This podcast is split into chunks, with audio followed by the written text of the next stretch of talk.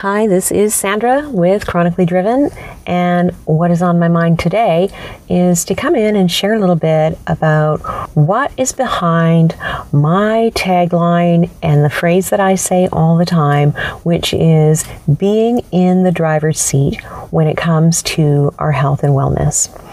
It is the tagline that I use for a lot of my writing. It is what I talked about on the very first radio show that I did three years ago, and it is what has prompted the name of my podcast, Chronically Driven. So, usually I say that being in the driver's seat relates to when it comes to our health and well being. However, it actually applies to everything in life. Being in the driver's seat means we are empowered to make the decisions that we have that are right for us and our family. The power of decision and the power of choice. We have so many decisions throughout the day what sort of mood we're going to be in, what we wear, where we go, where we where we're going to grab a coffee, everything that we choose to do, what we are going to eat, what we are going to digest for information throughout the day, choices every single day. And I like to be in the driver's seat from those choices rather than being led by what is going on around me. It's one of the things that I really, really try to practice. As a patient advocate, I hear a lot about the struggle that many people have when it comes to communicating and having conversations with healthcare professionals, whether it is someone who is a, a doctor, a pharmacist, or someone at the, at the booking desk. It is sometimes a little bit overwhelming, and I get that. One of the skills that I bring to the table is having a lot of experience in the area of personal patient advocacy and communicating with doctors along all of my health journeys. And it's something that I've actually become really good at. And I wanted to share some of the strategies. I think in some cases, we tend to get it mixed up and we give too much power and control and decision making to others. It's important to remember that always we are in the driver's seat. We have the choices and we make the decisions for what we can, when we can. And it's always an option. There are always options. I've had, interestingly, conversations with a few people lately who were feeling really overwhelmed and burdened by what was being recommended to them. One person, it was for a surgical procedure, and the other person, it was for a medication that just did not sit well with them. And they felt in both cases some sort of a sense of obligation or duty to follow the recommended suggestion from the doctors in these scenarios. And I just found that that it was an important time to step in and to speak up on this topic because we should not be going forward and doing something that we are not feeling comfortable with. I think that that is a, really important to listen to and to follow our own internal compass. An example I'll use for this is my knee replacement surgery.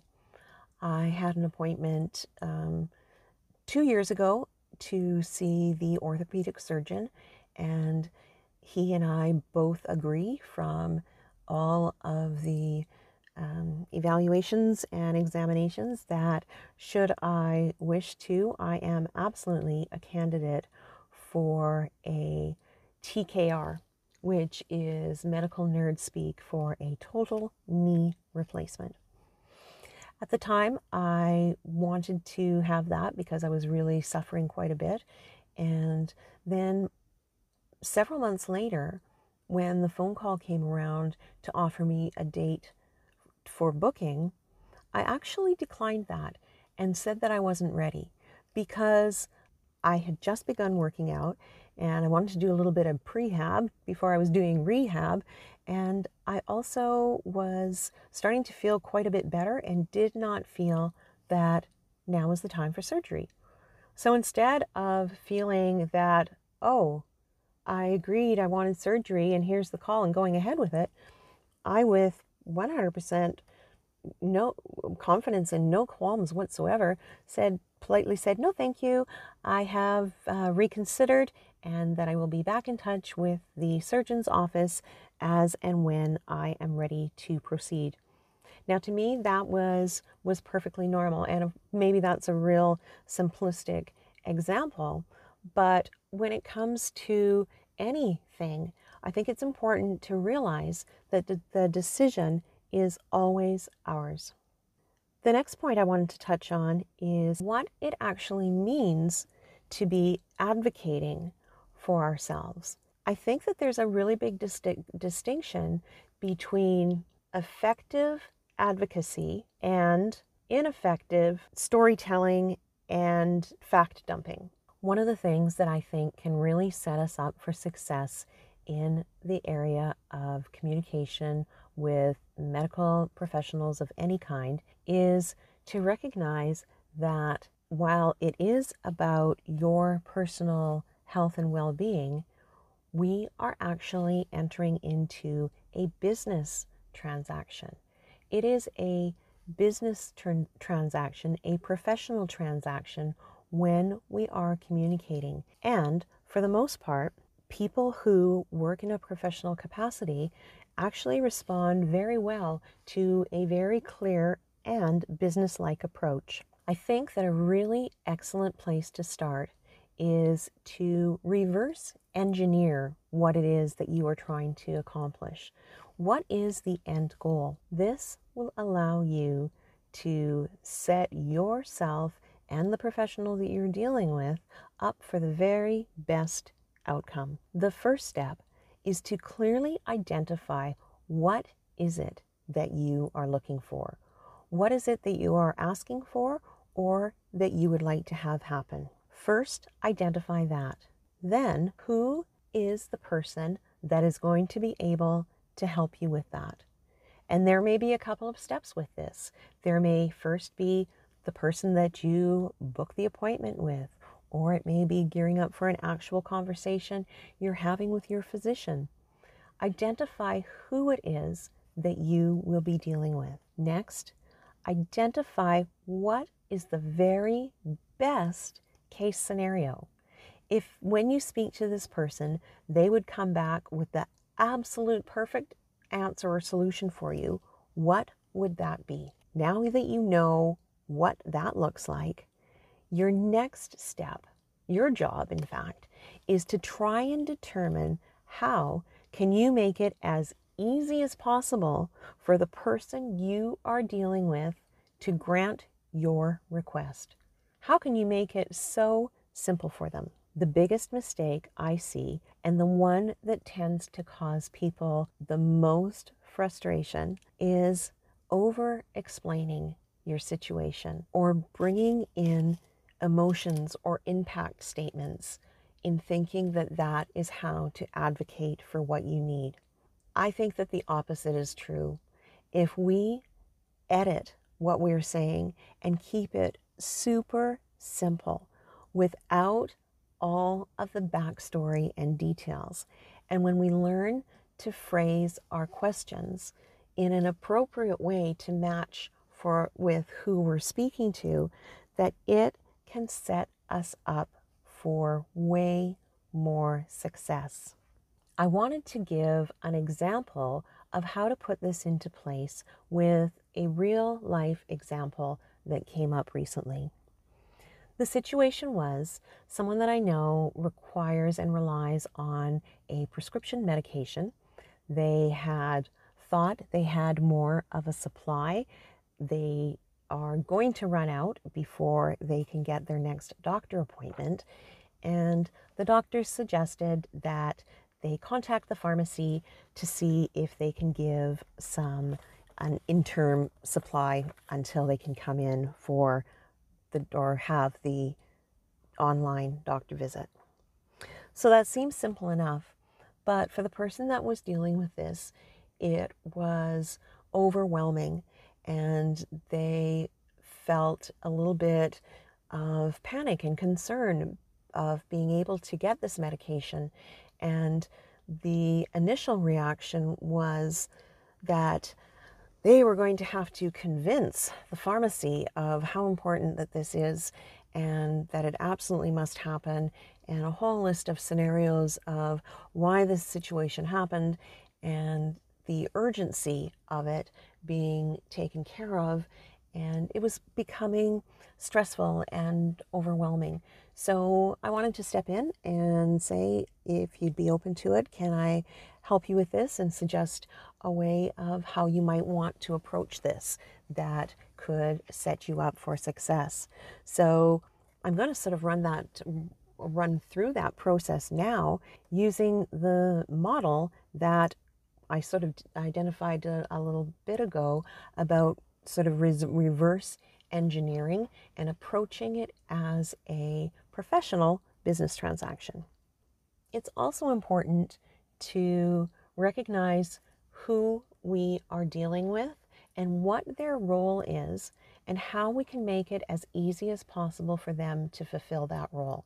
That is the number one objective. So let's look at this example of needing to contact the pharmacy for um, an advance on prescription medication. That is the goal. That's what we need to do. We need a one week supply. Who is it that is able to help us with this request? Well, it's going to be the pharmacist ultimately making that decision but initially, who will we be speaking to? We'll likely be speaking to the clerk that answers the phone, or it could be a pharmacist assistant.